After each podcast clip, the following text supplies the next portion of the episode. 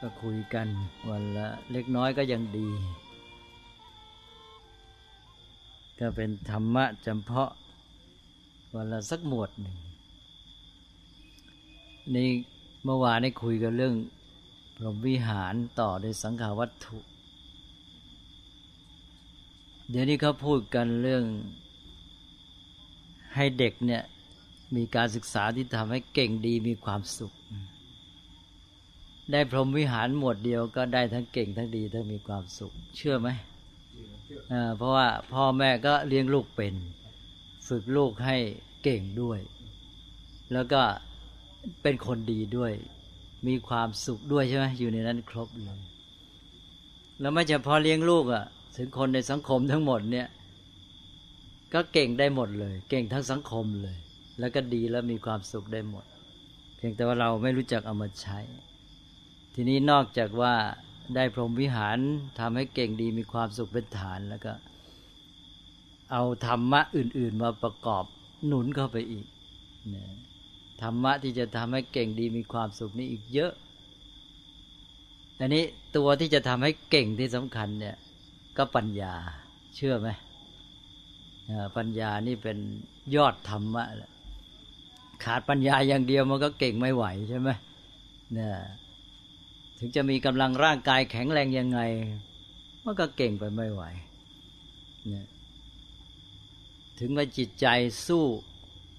ก็ปัญญาไม่ดีก็ มันก็เก่งได้ในขอบเขตจำกัด แต่มีปัญญาดีแล้วมีตัวอื่นมันหนุน มีกำลังร่างกาย มีทักษะดีเนี่ย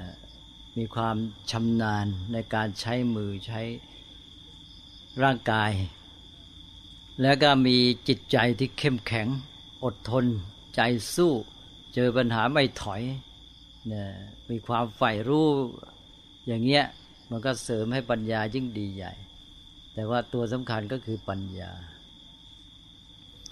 ทีนี้ปัญญาเนี่ยเป็นธรรมะสำคัญในพุทธศาสนาเนี่ยจะมีชื่อเรียกเยอะแยะเลย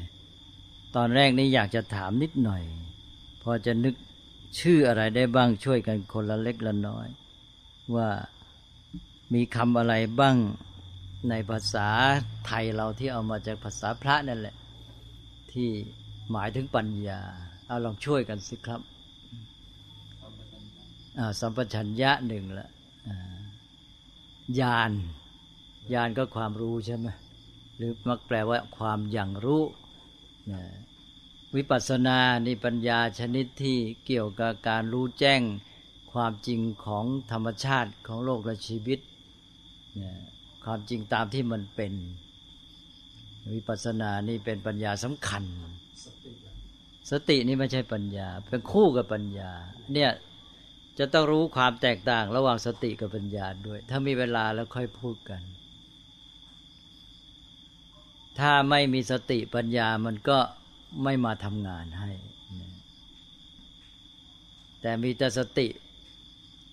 ปัญญาไม่ใช้มันก็ได้แค่ว่าไม่เผลอ แล้วก็ช่วยจิตให้เป็นสมาธิได้ดีขึ้น สติมันจะนำไปสู่สมาธิ แต่ว่าเป็นตัวที่ทำให้ปัญญามาทำงาน ทีนี้ก็อ้าวตัวอื่นก็เช่นวิชาเนี่ยวิชาใช่ไหมนี่ก็ชื่อสำคัญของปัญญาเหมือนกัน แล้วก็โกศลเคยได้ยินไหมความฉลาด โกศลวิมังสางานในอิทธิบาทสี่ในอิทธิบาทสี่นี่มีปัญญาในชื่อว่าวิมังสา วิมังสาเป็นปัญญาประเภททดลองตรวจสอบนะทดลองตรวจสอบ ไตรตรองหาข้อยิ่งหย่อนหมายว่าข้อบกพร่อง ข้อดี นะข้อเสียอะไรต่างๆเหล่านี้ เพื่อจะปรับปรุงแก้ไข อะไรอีก โพธิไงอย่างโพธิญาณนี่โพธิปัญญาตรัสรู้พุทธิก็ด้วยนะเยอะหมดนะ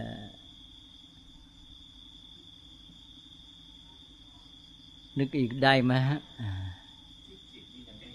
สัมมาทิฏฐิต้องมีสัมมานำหน้าสัมมาทิฏฐิก็เป็นปัญญา เป็นปัญญาที่เข้าใจถูกต้องนะก็มีปฏิสัมพิทาอันนี้อาจจะไม่ค่อยได้ยินนะปฏิสัมพิทาแปลว่าปัญญาแตกฉาน ก็เป็นอันว่าเยอะแหละคำว่าปัญญาเนี่ยใช้ในชื่อหลายอย่าง ชื่อกลางก็ปัญญาเนี่ย เป็นปัญญาก็ความรู้ที่ไม่บ่งจำเพาะ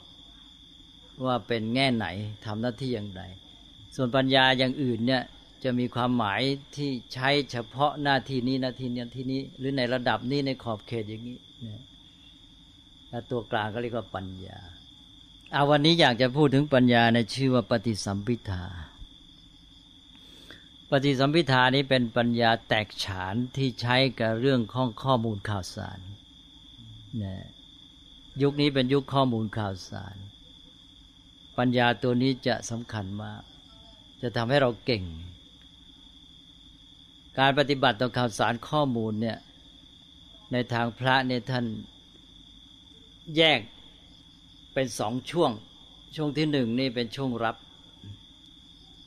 ต้องมีความสามารถในการที่จะรับ ช่วงที่สองก็คือช่วงใช้งานเนี่ยเอาไปแสดงออกหรือปฏิบัติการ นี้เราก็ดูทีละช่วงช่วงรับเข้า ช่วงรับเข้าท่านก็แยกเป็นสองโดยหลักใหญ่ หนึ่งเมื่อจะฟังก็ตามอ่านก็ตามเนี่ย เข้าใจสิ่งที่อ่านที่ฟัง คือเข้าใจเนื้อหาเนื้อความความหมายต่าง ๆ ชัดเจนไปหมด เขามีพูดอะไรมา หรือว่าเขียนอะไรมาเราอ่านแล้วก็เข้าใจนะเข้าใจตามที่เขาต้องการที่จะแสดงให้เรานะ ว่าเขามีความประสงค์อย่างไรนะเพราะฉะนั้นพูดง่าย ๆ ก็เข้าใจความหมายนะก็ความหมายก็เลยไปถึงความประสงค์ คือคนที่เขาพูดเขาต้องมีความหมายของเขาใช่ไหมแล้วเราก็เข้าใจทันตามนั้นนะมีรายละเอียดอะไรแต่อะไรก็เข้าใจได้หมด อย่างนี้เขาเรียกว่าเข้าใจอัตถะ อัฏฐะแปลว่าความหมายความมุ่งหมายความประสงค์จุดหมายอยู่ในนี้หมดนะเนื้อความรายละเอียดเลยมีเท่าไหร่ก็เข้าใจจะแจ้งกันไปเลยนี่ขั้นที่หนึ่งนี่เป็นขั้นเบื้องต้นเลยนะอันนี้ขั้นที่สองก็คือ จับประเด็นได้นะจับหลักได้ เนื้อความ ทั้งหมดรายละเอียดยังไงก็ตามเนี่ย จับเป็นประเด็นได้นะจับจุดของเรื่องได้ แล้วสามารถ เอามาย่อนะในความคิดของตัวเองเนี่ยย่อให้มันเป็นสาระของทั้งหมด เช่นว่าอ่านหนังสือ หน้าหนึ่งเนี่ย ก็จับได้ว่าสิ่งที่เขาต้องการพูดเนี่ย คือเรื่องนี้นะหรือว่าอ่านหนังสือไปบทหนึ่งเลยนะก็รู้เลยว่าเขาพูดเรื่องนี้ บางคนอ่านรู้รายละเอียดเข้าใจ แต่ว่าจับประเด็นไม่ได้ เพราะนั้นการจับประเด็นได้จับหลักได้เนี่ยสำคัญมาก ซึ่งทำให้เราเนี่ยสามารถก้าวไปสู่ ไอ้ภาคที่เราจะพัฒนาปัญญาต่อไปไม่งั้นเราก็ติดอยู่กับรายละเอียด แล้วก็ทีนี้ต่อไปมากๆก็สับสน คนที่จับหลักจับประเด็นจับจุดได้เนี่ยนะเหมือนกับย่อเอาไอ้ที่เขาพูดมาหนังสือทั้งเล่มเนี่ยไว้เป็นไอ้ข้อความซึ่งเขาอาจจะพูดในใจของตัวเองเนี่ยสั้น ๆ นิดเดียวประโยคเดียวนะเพราะนั้นเวลาเราเรียนหนังสืออะไรเนี่ย เราต้องฝึก อ่านหนังสือไปนี่ก็ถามตัวเองว่าอ้าวเช่นอาจจะทีละหน้าก็ได้ หรืออาจจะทีละบทก็ได้ ว่าเราเข้าใจเนื้อความแจ่มแจ้งไหมในการฝึกนี้ถ้าอ่านไม่ยอมแจ่มแจ้ง ไม่เข้าใจคนไหนไม่ยอมผ่านนะต้องเข้าใจหมดไอ้ที่อ่านเนี่ยพอจบแล้ว ถามตัวเองว่าประเด็นของเรื่องคืออะไร คนเขียนเขาพูดอะไรเนี่ยสาระของทั้งหมดทั้งหมด แม้แต่ตรวจสอบตัวเองทีละบทเรือบทเนี่ยก็ได้นะจบเล่มหนึ่งก็ประมวลอีกทีหนึ่งหนังสือเล่มนี้ว่าด้วยเรื่องอะไร ถ้าอย่างนี้แล้วไม่ช้าปัญญาแตกฉานนะทีนี้หลายคนจะไม่ไม่ฝึก นั่นถ้าอ่านหนังสือไปแล้วก็คอย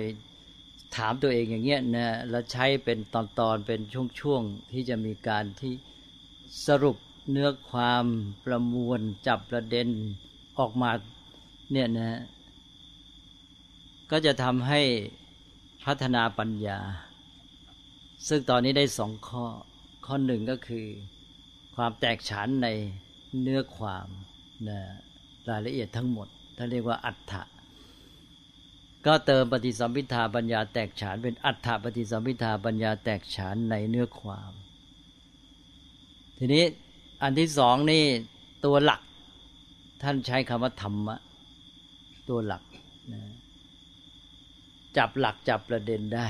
นะนี่สองอันนี้ก็มาเชื่อมกัน ก็หัดให้เก่งหนึ่งมีเนื้อความยาวๆนี่ สรุปย่อ จับประเด็น พูดสั้น ๆว่า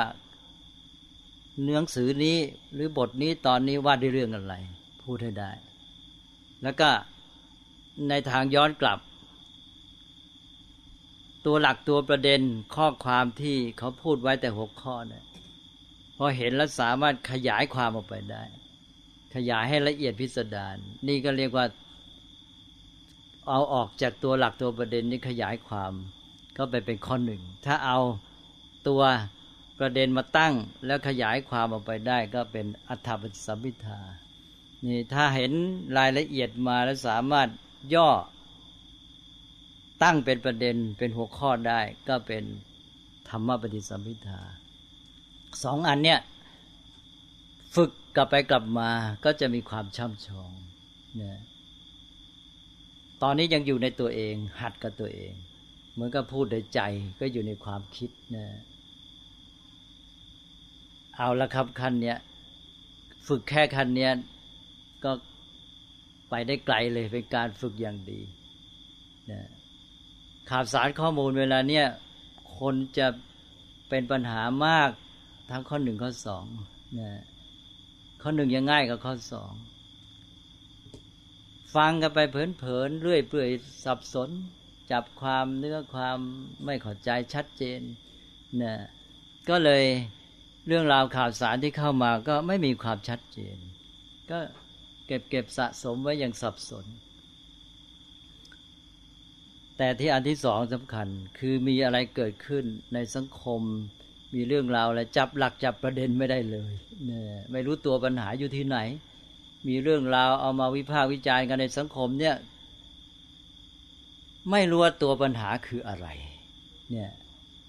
เวลานี้เป็นปัญหาอย่างยิ่งเลย แล้วคนจะแก้ปัญหาได้อย่างไรจับประเด็นปัญหาไม่แตก เหมือนอย่างที่เคยยกตัวอย่าง ที่ว่า ผู้หญิงจะบวชเป็นภิกษุณีเนี่ยก็ไปเถียงกันว่ามีสิทธิ์บวชไหม ไปอ้างรัฐธรรมนูญบ้างอะไรบ้างนะก็ไม่รู้ว่าไอ้ตัวประเด็นมันอยู่ที่ไหน ไปเถียงทำไมผู้หญิงมีสิทธิ์ไหมผู้หญิงมีสิทธิ์ตลอดการใช่ไหมก็พระพุทธเจ้าก็ได้ตกลงบัญญัติวินัยไว้แล้วก็คือการให้สิทธิ สิทธินั้นไม่ได้หายไปไหนไม่ได้ยกเลิก เดี๋ยวนี้ก็มีสิทธิตามเดิม แต่ว่ามันมีปัญหาว่าใครมีสิทธิ์ที่จะบวชให้ ไม่ใช่ผู้หญิงมีสิทธิ์บวชหรือไม่นะผู้หญิงมีสิทธิ์บวชแต่ใครมีสิทธิ์บวชให้ผู้หญิง ก็เรื่องต่าง ๆ เนี่ยก็ต้องจับให้ได้กับประเด็นปัญหาอยู่ที่ไหนนะก็ต้องฝึกกัน ก็ต้องพยายามเวลา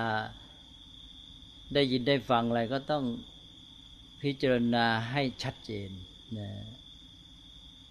ซึ่งจะมีไอ้ตัวคุณสมบัติทางจิตใจใช้ความใฝ่รู้นี่มาช่วยทำให้เราเนี่ย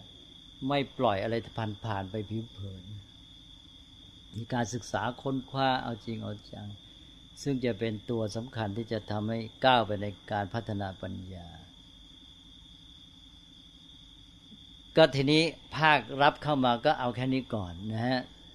ก็โดยทั่วไปก็ใช้แค่สองข้อเนี่ยนี้ต่อไปก็ภาคใช้งานรับเข้ามาได้ทีนี้ใช้งาน ใช้งานนี่มันก็กลับไปช่วยเสริมไอ้ภาครับ ให้มันยิ่งช่ำชองยิ่งขึ้น ช่ำชองและแตกฉานนะก็ข้อที่สามก็มาซึ่งเป็นข้อหนึ่งของช่วงใช้งาน คือปัญญาแตกฉานในการใช้ภาษานะต้องมีความสามารถในเชิงภาษา เริ่มตั้งแต่การรู้จักถ้อยคำและใช้ถ้อยคำเป็นนะแล้วก็เอามา พูดเป็นสื่อสารเป็นนั่นเองตอนนี้พูดเป็นสื่อสารเป็น บางคนมีความรู้เยอะ แต่สื่อสารไม่เป็น จะพูดให้คนอื่นเข้าใจความต้องการของตนเองพูดไม่ได้ ตรงนี้สำคัญนะอย่างน้อยเรามีความต้องการอะไร เราต้องการให้เขาเข้าใจว่าอย่างไร ต้องพูดให้เขาเข้าใจได้ตามที่เราต้องการนะ ถ้าพูดให้เขาต้องการอย่างที่เราต้องการไม่ได้ก็แสดงว่ามีความขัดข้องในเรื่องภาษา พอมีความชำนาญยิ่งขึ้น สามารถเลือกใช้คำที่เหมาะคำที่สื่อให้ได้ความเข้าใจชัดเจนคำที่มีพลังกระชับสละสลวยใช่ไหมซึ่งมันเป็นเรื่องของความที่จะต้องฝึก นะพร้อมกับการที่มีความสังเกตในเรื่องของพวกถ้อยคำเป็นต้นด้วยอันนี้นอกจากว่าสามารถใช้ภาษาพูดให้เขาเข้าใจตามที่ตนต้องการแล้วเนี่ย สามารถชักจูงให้เขาเห็นตามที่ตัวต้องการได้ด้วยสองขั้นนะขั้นที่หนึ่งเนี่ย เพียงให้เขาเข้าใจอย่างที่ตัวต้องการให้เขาเข้าใจนี่ก็ยากแล้วแหละทีนี้ ให้เขาเห็นตามอีกทีนี้นะนี่คนที่เก่งๆนี่ ต้องการให้เขาเชื่ออย่างตัวพูดเนี่ยนะ ก็พูดชักจูงไปให้เขาเชื่อตามได้ใช่ไหมอันนี้อันนี้เป็นความสามารถที่มันเป็นกลางๆ ใช้ดีก็ได้ไม่ดีก็ได้ใช่ไหมฮะเพราะนั้นจริงต้องมีคุณธรรมประกอบ แต่ก็เป็นความสามารถเป็นปัญญาชนิดหนึ่ง ก็รวมความก็คือเรื่องการใช้ภาษาเป็นเรื่องสำคัญ ก็ต้องฝึกก็เอาไอ้สองข้อต้นเนี่ยมาใช้อา้าวเราก็อธิบายเรื่องราวเป็นแบบเนื้อความเนื้อหาของมันทั้งหมดรายละเอียดต่าง ๆ เอาพูดเข้าไปอธิบายให้ได้อัตถะให้ได้ความหมายให้เขาเข้าใจเข้าใจรายละเอียดต่าง ๆ ทีนี้ก็พูดจับประเด็นก็เหมือนกันนะ ตั้งหัวข้ออะไรต่าง ๆ นี่ไม่ใช่ง่ายใช่ไหมเนี่ยเวลาจะพูดให้เขาฟังเนี่ย นอกจากพูดอธิบายรายละเอียดแล้วเนี่ยสามารถตั้งหัวข้อให้ได้เนี่ยจับประมวลเนื้อความทั้งหมด ทั้งตอนทั้งบททั้งเล่มเนี่ยมาตั้งเป็นหัวข้อให้มันสื่อความหมายของ รายละเอียดทั้งหมดให้ได้เนี่ยต้องฝึกเหมือนกันบางทีตั้งหัวข้อดีๆเนี่ยหัวข้อสั้นนิดเดียวจะสื่อความหมายได้หมดเลย เรื่องตั้งยาวพูดกันเป็นชั่วโมงชั่วโมงใช่ไหมฮะอันนี้ก็ต้องหัดทั้งนั้นแหละเรื่องนี้ อันนี้ก็อยู่ในข้อที่เรียกว่า นิรุตติปฏิสัมพิทานิรุตแปลภาษานิรุตติศาสตร์ ในที่นี้แปลว่านิรุตติปฏิสัมพิทาปัญญาแตกฉานในเชิงภาษา ในการใช้ภาษาสื่อสารนะก็ต้องฝึก ก็ขั้นนี้ก็ดีแล้วนะฮะอย่างเวลาเราเรียนหนังสือแล้วก็หัดติวให้เพื่อนบางอะไรบ้างเนี่ย คนที่ติวให้เขาเนี่ยไม่ใช่ว่าเพื่อนได้นะ ตัวเองได้มากกว่าเพื่อนอีก จะเกิดความช่ำชองนะพวกความรู้นี่มันเป็นประเภทอริยทรัพย์ทรัพย์ภายใน ยิ่งใช้ยิ่งเพิ่ม ใช้แล้วไม่หมด ใช้แล้วไม่สิ้นเปลือง ใช้แล้วยิ่งเพิ่มนะอันนี้ก็ข้อสองไอ้ข้อหนึ่งของภาคที่สองต่อไปก็ขั้นต่อไปอันหนึ่ง ก็คือการนำเอาข้อมูลความรู้ความคิดของตัวเองที่มีอยู่เนี่ยมาเชื่อมโยง สร้างความรู้ความเห็นใหม่นะ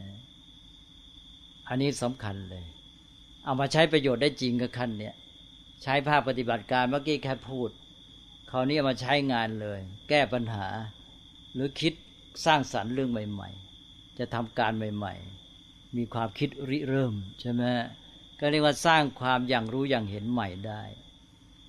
พวกมีวิสัยทัศน์อะไรต่าง ๆ เหล่านี้นะหรือพวกนัก คิดประดิษฐ์อะไรพวกนี้ ก็ต้องอาศัยข้อที่สี่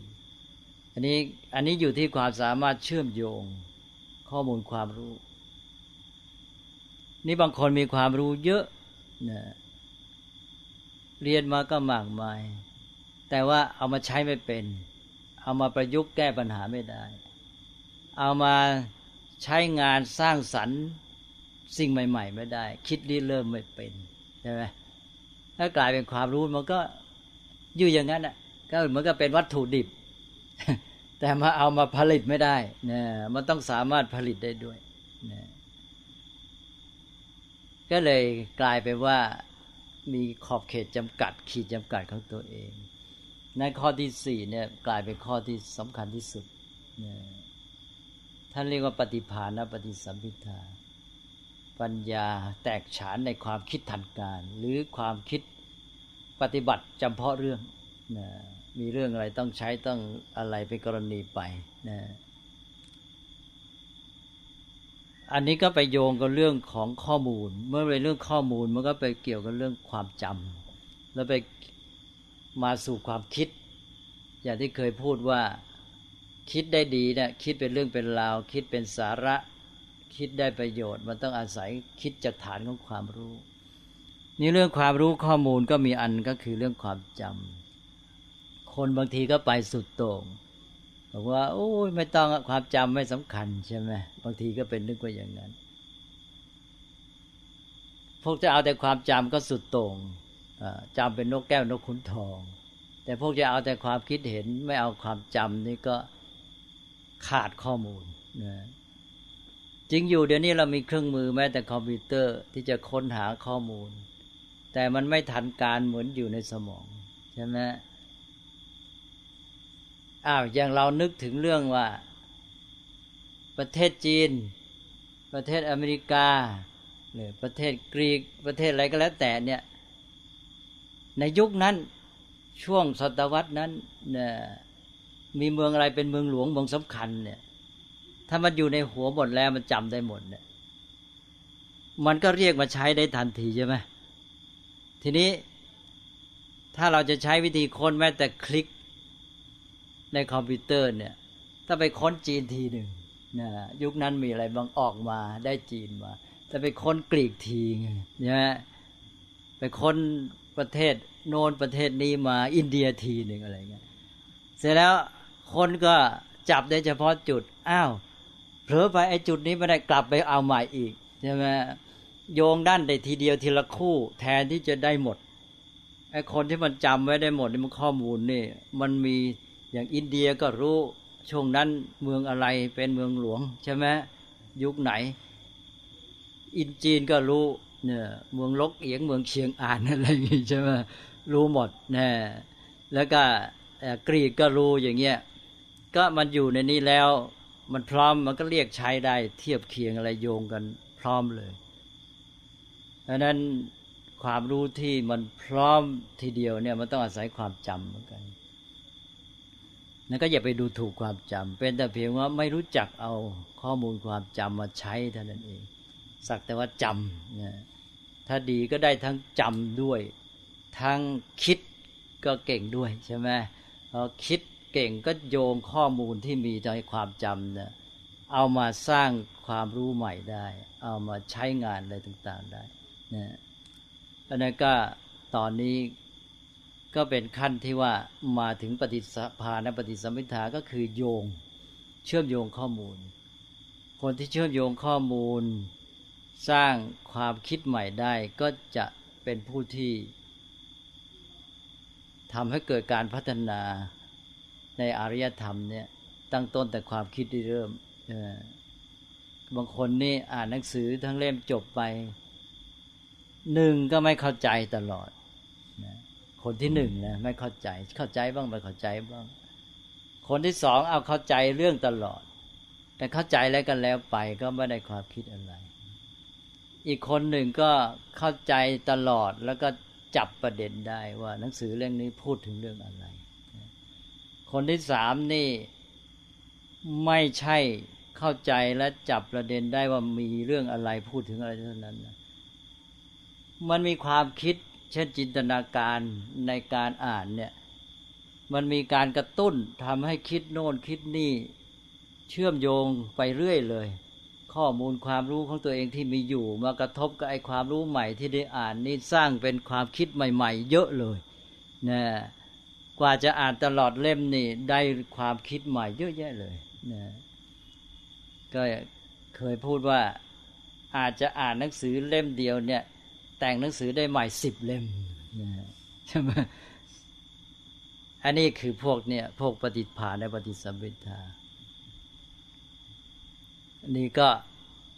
พวกนี้ที่ต้องการที่จะได้ประโยชน์แท้จริงดังนั้นก็เลยกลายไปว่าจาก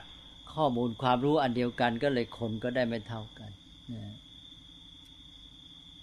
การที่สี่เนี่ยปฏิภาณและปฏิสัมพิทาไปอันว่าก็คือการที่สามารถเชื่อมโยงข้อมูลความรู้ความคิดมาสร้างเป็นความคิดความอย่างรู้ใหม่นะถ้าได้อันที่สี่นี่ก็ เรียกว่าอยู่ในโลกของการสื่อสาร หรือว่า สามารถปฏิบัติต่อพวกข่าวสารข้อมูลได้อย่างดีนะก็อย่างน้อยก็ใช้เป็นหลักตรวจสอบตัวเอง ว่าเรามีความสามารถในการที่จะรับมือกับพวกข่าวสารข้อมูลแค่ไหน ถามตั้งแต่ข้อที่หนึ่งเลยหนึ่งเราฟังเราอ่าน ได้สัมผัสกับข่าวสารข้อมูลต่าง ๆ เนี่ย เรามีความรู้ความเข้าใจ ทั่วถึงชัดเจนเพียงพอไหมใช่ไหมหรืออย่างน้อยเรื่องอะไรเข้ามาเนี่ย มีความชัดเจนเข้าใจดีไหมแม้แต่ความใส่ใจที่จะทำความเข้าใจให้ชัดเจนนะสองก็คือว่า เหนือจากนั้นก็คือจับประเด็นได้ไหม รู้จุดของเรื่องไหมนะแล้วก็สามก็ ต่อไปก็เอาไปเล่าไปบอกกล่าว ไปพูดให้คนอื่นฟัง ไปสื่อสาร ไปแนะนำบอกเขาได้ไหมใช่ไหมบอกให้เขาเข้าใจอย่างที่เราต้องการ หรือแม้แต่ให้เขาเห็นตามที่เราต้องการนะและก็สี่ก็คือเอามาใช้ประโยชน์ในการที่แก้ปัญหา แล้วก็ทำการสร้างสรรค์ สิ่งใหม่ ๆ ได้หรือเปล่านะ ก็รวมแล้วก็สี่ข้อข้อที่หนึ่งเรียกว่า อัฏฐปฏิสัมพิทา ปัญญาแตกฉานในเนื้อความสองก็ธรรมปฏิสัมพิทา ปัญญาแตกฉานในตัวหลักนะสามก็นิรุตติปฏิสัมพิทา ปัญญาแตกฉานในเชิง นิรุตคือภาษาหรือการสื่อสาร แล้วก็สี่ปฏิภาณปฏิสัมพิทา ปัญญาแตกฉานในความคิดทันการ หรือในการคิดให้ใช้งานได้จำเพาะในแต่กรณีได้สำเร็จนะเพาะเรื่องเฉพาะเรื่องเนี่ยก็จบวันนี้ก็เลยสั้นนิดเดียวนะฮะเนี่ยเด็กๆเด็กๆสอนไว้ แล้วจะรับมือกับยุคข่าวสารข้อมูลได้ดีนะถ้าไม่มีหลักแล้วก็เลื่อยเปื่อย ผู้เรียนเนี่ยได้ประโยชน์มาก อันนี้เอาไปใช้เถอะนะก็การตรวจสอบตัวเองเนี่ยมันเป็นการฝึก ก็เรามีหลักแล้วเราก็ไปตรวจสอบ เอาหลักนี้มาใช้ตรวจสอบตัวเอง แล้วเราก็จะได้การฝึกตนพัฒนาไปเรื่อยๆนี่หลายคนก็อยากฝึกตน แต่ไม่มีหลักที่จะฝึก บางคนได้หลักแต่ไม่รู้จักฝึกตัวเอง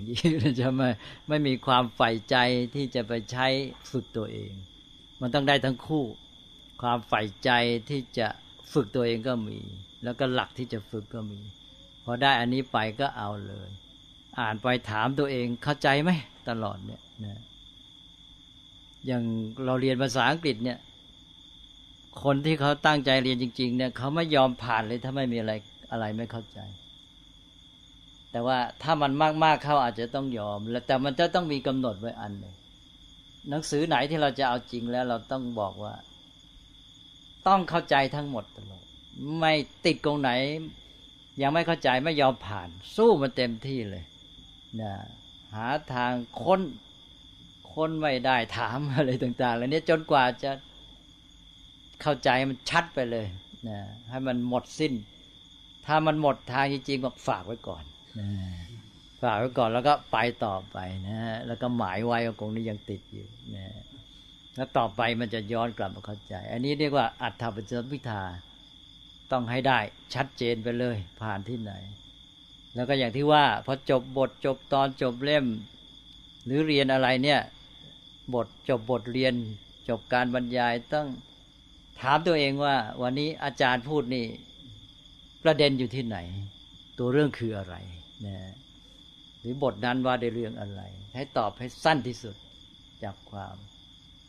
นะถ้าได้อันนี้นะ ง่ายเลยทีนี้เวลาจะทวนสอบอะไรเนี่ย เอาแต่หัวข้อปั๊บเดียวแหละ ไม่ต้องไปจำเยอะ ไอ้เนื้อความและจะรายละเอียดไม่ต้องเอาแล้วถ้าคนที่สรุปจับประเด็นได้เนี่ย เอาประเด็นไว้อย่างเดียวเลย แล้วจดประเด็นประเด็นไว้แล้วนะพอจะทวนอะไรปั๊บ อ๋อหนังสือนี่มีประเด็นดังต่อไปนี้ พอเจอประเด็นปั๊บข้อหนึ่งนึกในใจขยายความนั้นเห็นหมดเลยทั้งบท พอหัวข้อที่สองอันนี้เป็นตัวแทนเขาบทนี้ใช่ไหมยี่สิบห้าสิบหน้า เห็นหัวข้อปั๊บนี่มองเห็นเนื้อความทั้งบทนะห้าสิบหน้าหมดเลยใช่ไหมเรื่องอะไรจะไปไม่มีหลักก็ตายสิทั้งสิบหน้าหน้าที่หนึ่งเพราะไงสองอะไรเนอะเนี่ยแย่ เนี่ยเพราะฉะนั้นได้บรรทัดเดียวเท่านั้นหัวข้อประโยคเดียวเนี่ย เป็นตัวแทนของเนื้อความทั้งบททั้งเล่มเลย มองเห็นสว่างไปเลยนะนี่ก็เนี่ยแล้วก็ต่อไปก็สามอย่างที่ว่า ก็ฝึกในการเอามาพูดให้คนอื่นฟังนะพูดเท่าในแง่อธิบายขยายความนะ เรื่องหัวข้อย่อๆมาพูดขยายให้เขาเข้าใจ แล้วก็พยายามสรุปเรื่องยาวๆ ก็เขาพูดอะไรก็เอามาตั้งหัวข้อได้ แล้วต่อไปก็หัดคิดเอาข้อมูลความรู้มาใช้ในการปฏิบัติการแก้ปัญหา แล้วก็เป็นคนที่รู้จักใช้ข้อมูล เอาข้อมูลที่มีอยู่มาสร้างความคิดใหม่ๆนะ ก็ตัวความคิดเนี่ยที่จะเป็นประโยชน์ตอนนี้ก็คิดเป็นก็สามารถเอาความรู้ที่มีอยู่มาใช้ คนคิดไม่เป็นก็ใช้ความรู้ไม่ได้ ความรู้ที่มีอยู่ก็ไม่เกิดประโยชน์อะไรนะก็จบแล้วนะวันเนี้ยนะก็เนี้ยหลักธรรมพระพุทธเจ้าสอนไว้นานแหละนะสำหรับสู้กับข่าวสารข้อมูล พอไหม พอนะหลักสำคัญทุกขันะ นิมนต์เทปมนนี้ขออนุญาตอัดได้ไหมฮะได้เพื่อที่จะเอาไปให้ลูกฟังครับว่าได้ทุกม้วนเลยได้หมดเลย ก็ยินดีเลยนี่แหละเพราะว่ากำลังเรียนลูกกำลังเรียนนั่นอยู่ครับเขาจะต้องสอบกฎหมายสอบเนฮะเนตมิติเพราะว่านี่ท่านพูดนี่มันจะเข้าหมดเลยฮะทั้งสี่ข้อเลยครับอย่างพวกหนังสืออ่านจะเป็นตั้งๆเลยสอบเน ครับอ๋อยิ่งพวกนักกฎหมายท่องเยอะ พวกท่องเนี่ยนะ ต้องมีหลักในการท่อง ใช่ว่าหนึ่งเราอ่านให้เข้าใจก่อนสองก็ตั้งเป็นประโยคอย่างที่บอกเมื่อกี้สรุปความนะบางทีก็เป็นหัวข้อก็เขียนไว้แล้วด้วย พอได้ความแล้วเราอ่านหัวข้อเนี่ย เรานึกในใจตัวเองว่า เราเข้าใจความไหมเรานึกบรรยายในใจตัวเอง บรรยายได้นะทีนี้เอาตัวแทนของประโยคหรือบรรทัดตัวเดียวหรือสองตัวอันนั้นสิบข้อนี่จำสิบอักษรเท่านั้น ไม่ต้องจำข้อความทั้งบรรทัดอะเสียเวลาจำงั้นไม่ไหวนะสิบข้อจำสิบตัว พอพูดสิบตัวเนี่ย ข้อละตัวเนี่ยขยายได้เสร็จ คือเราเราเราเราเตรียมตัวฝึกไว้แล้วนี่แล้วมันจะชำนาญ ข้อหนึ่งตัวเดียวนะแล้วพอนึกตัวนั้นขึ้นมาปั๊บมันเป็นตัวแทนกันทั้งหมดเลยเขียนได้ทั้งบรรทัดเลย แล้วก็อธิบายได้ด้วยข้อสองตัวเดียวขยายได้ทั้งบรรทัดนะนี่คือวิธีจำอย่างหนึ่งนะ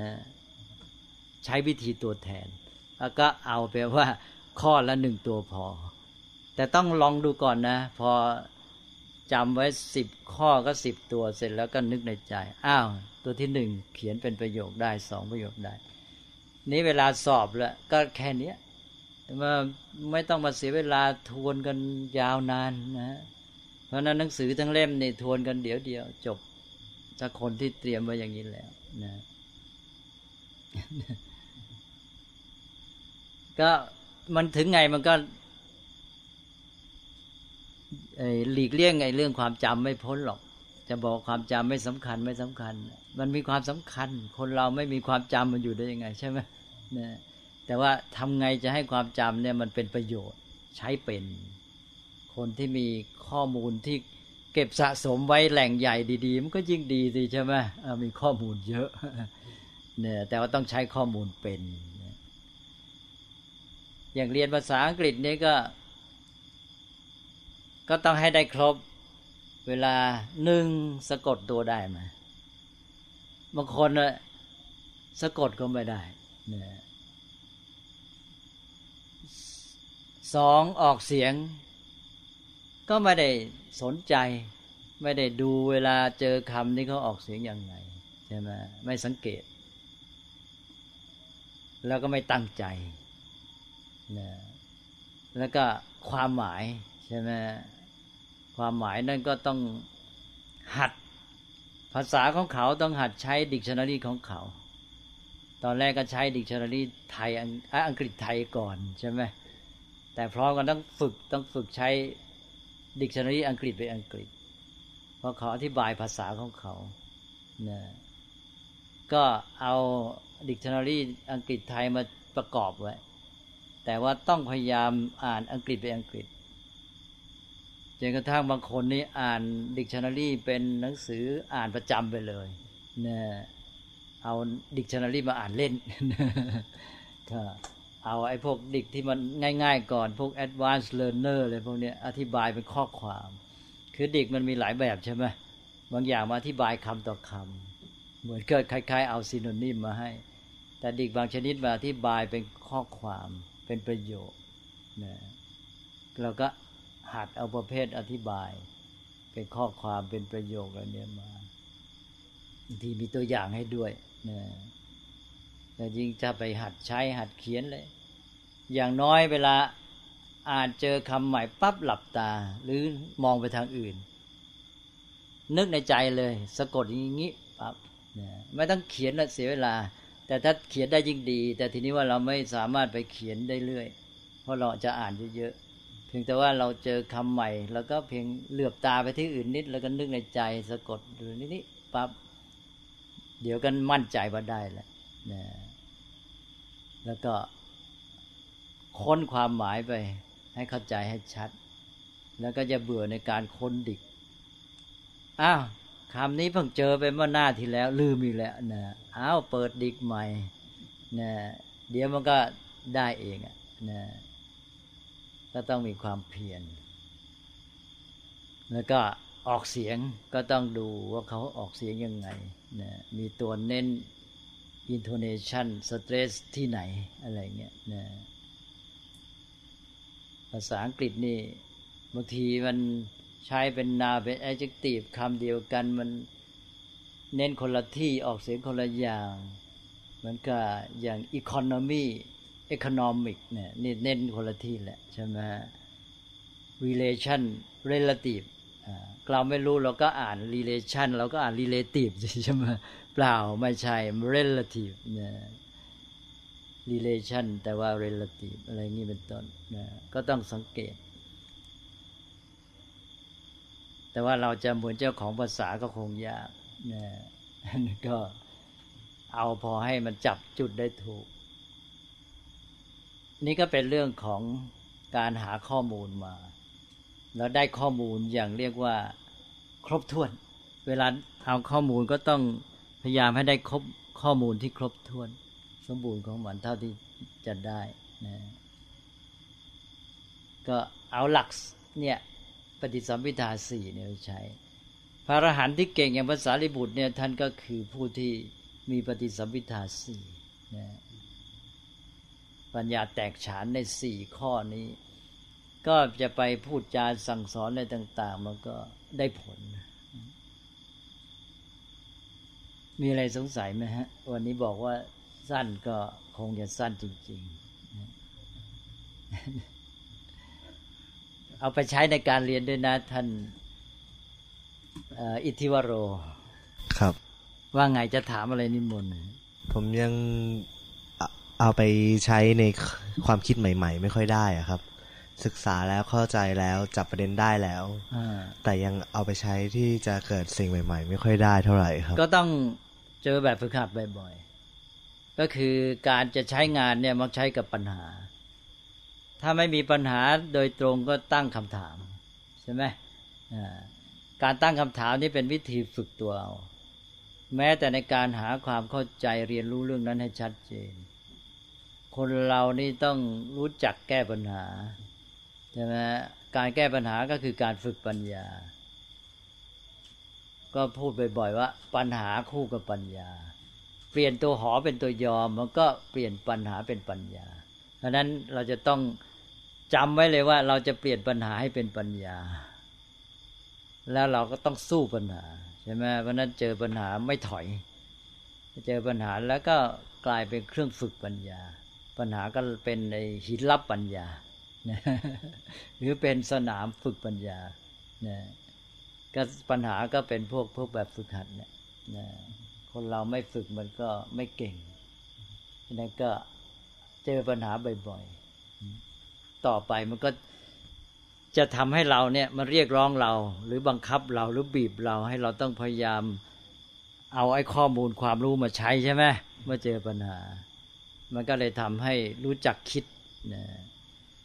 แล้วก็ไอ้หลักโยนิโสมนสิการอีกจะมาช่วย ซึ่ง ท่านโชติปุณโญถามอยู่เรื่อง โยนิโสมนสิการก็ไว้คุยกันอีกต่อไปในหนังสือพุทธธรรมนะครับ ก็แล้วเลยยังไม่อ่านตอนนี้ยัง เริ่มที่ตัวแรกอยู่ครับ อ่านในช่วงของมัชชิเนธรรมก่อนครับยังไม่ได้ก้าวเข้าไปมัชชิมาปฏิปทาก็เลยอ๋อยังอยู่ในขั้นมัชเชนธรรมเทศนาครับก็เลยรออีกสักพักครับพยายามจะอ่านให้ได้ในสามเดือนเนี่ยครับอันนั้นเป็นภาคปฏิบัติการที่จะสร้างปัญญา ก็รู้จักคิดอยู่ในสมรสิการแปลว่าการคิดแยบขายนะก็จะทำให้เราเนี่ยสามารถฝึกปัญญาได้ดีนะ ก็ก็ต้องคิดเป็นนั่นแหละนะฮะแล้วก็คิดเป็นก็คิดจากการสู้ปัญหาเนี่ย เป็นวิธีที่ดีที่สุด พระพุทธเจ้าจะตั้งคำถามกับพระองค์เอง พระองค์เล่าการตรัสรู้ เราเกิดความรู้สึกอย่างนี้ ก็ถามว่าไอ้ความรู้สึกเนี้ยมันเกิดขึ้นเพราะอะไรนะมีอะไรก่อนแล้วอันนี้จึงมี แล้วก็สืบค้นไป โดยอันนี้กระบวนการของการสืบสาวเหตุปัจจัยก็เกิดขึ้นทีนี้คนที่จะมาสร้างไอ้ความรู้ความคิดใหม่เนี่ยก็ต้อง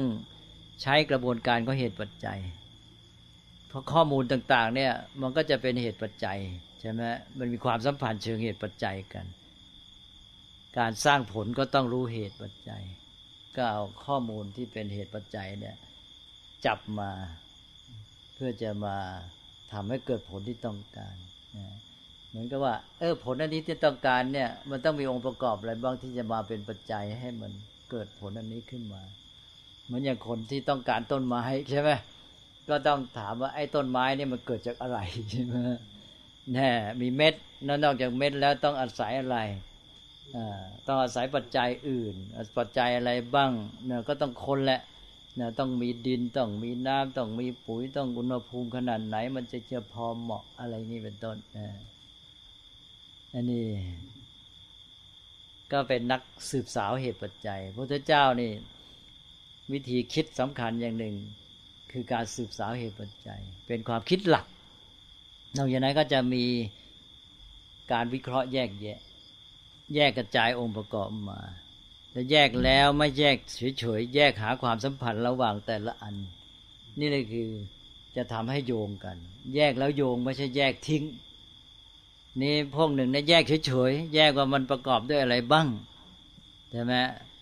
อย่างนี้ก็บางทีก็เลยแยกแล้วกันแล้วกันไปพอรู้ว่ามันมีอะไรบ้าง แต่ว่าสร้างความคิดใหม่ไม่ได้ นี่พวกที่สร้างความคิดใหม่ต้องโยงเป็น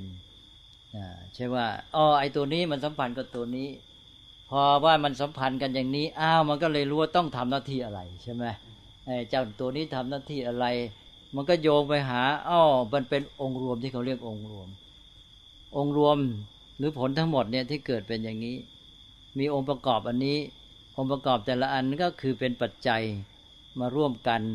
นะไปโยงกับอันนั้นนะโดยมาทำหน้าที่อย่างนี้นะในระบบของทั้งหมด แล้ความคิดนี้ก็เรียกว่าทั้งแยกทั้งโยงมองเห็นความสัมพันธ์ระหว่างองค์ประกอบต่าง ๆ ก็กลายเป็นระบบไปในความคิดเชิงระบบเขาเรียกความคิดเชิงระบบก็เวลาเราเริ่มไปแล้วเนี่ยต่อไปมันจะชินนะมันก็ความคิดมันก็แล่นเดินไปเพราะมันนะคล้ายๆเป็นนิสัยเหมือนกัน นะจิตมันก็เกิดเป็นนิสัยขึ้นมานี้การเดินความคิด ก็คือโยนิสมรสิการนะมันก็ทำให้เกิดปัญญาขึ้นมาอ้าวยาวอีกแล้วนะใช่ไหมฮะมีอะไรสงสัยไหมฮะ มีก็ถาม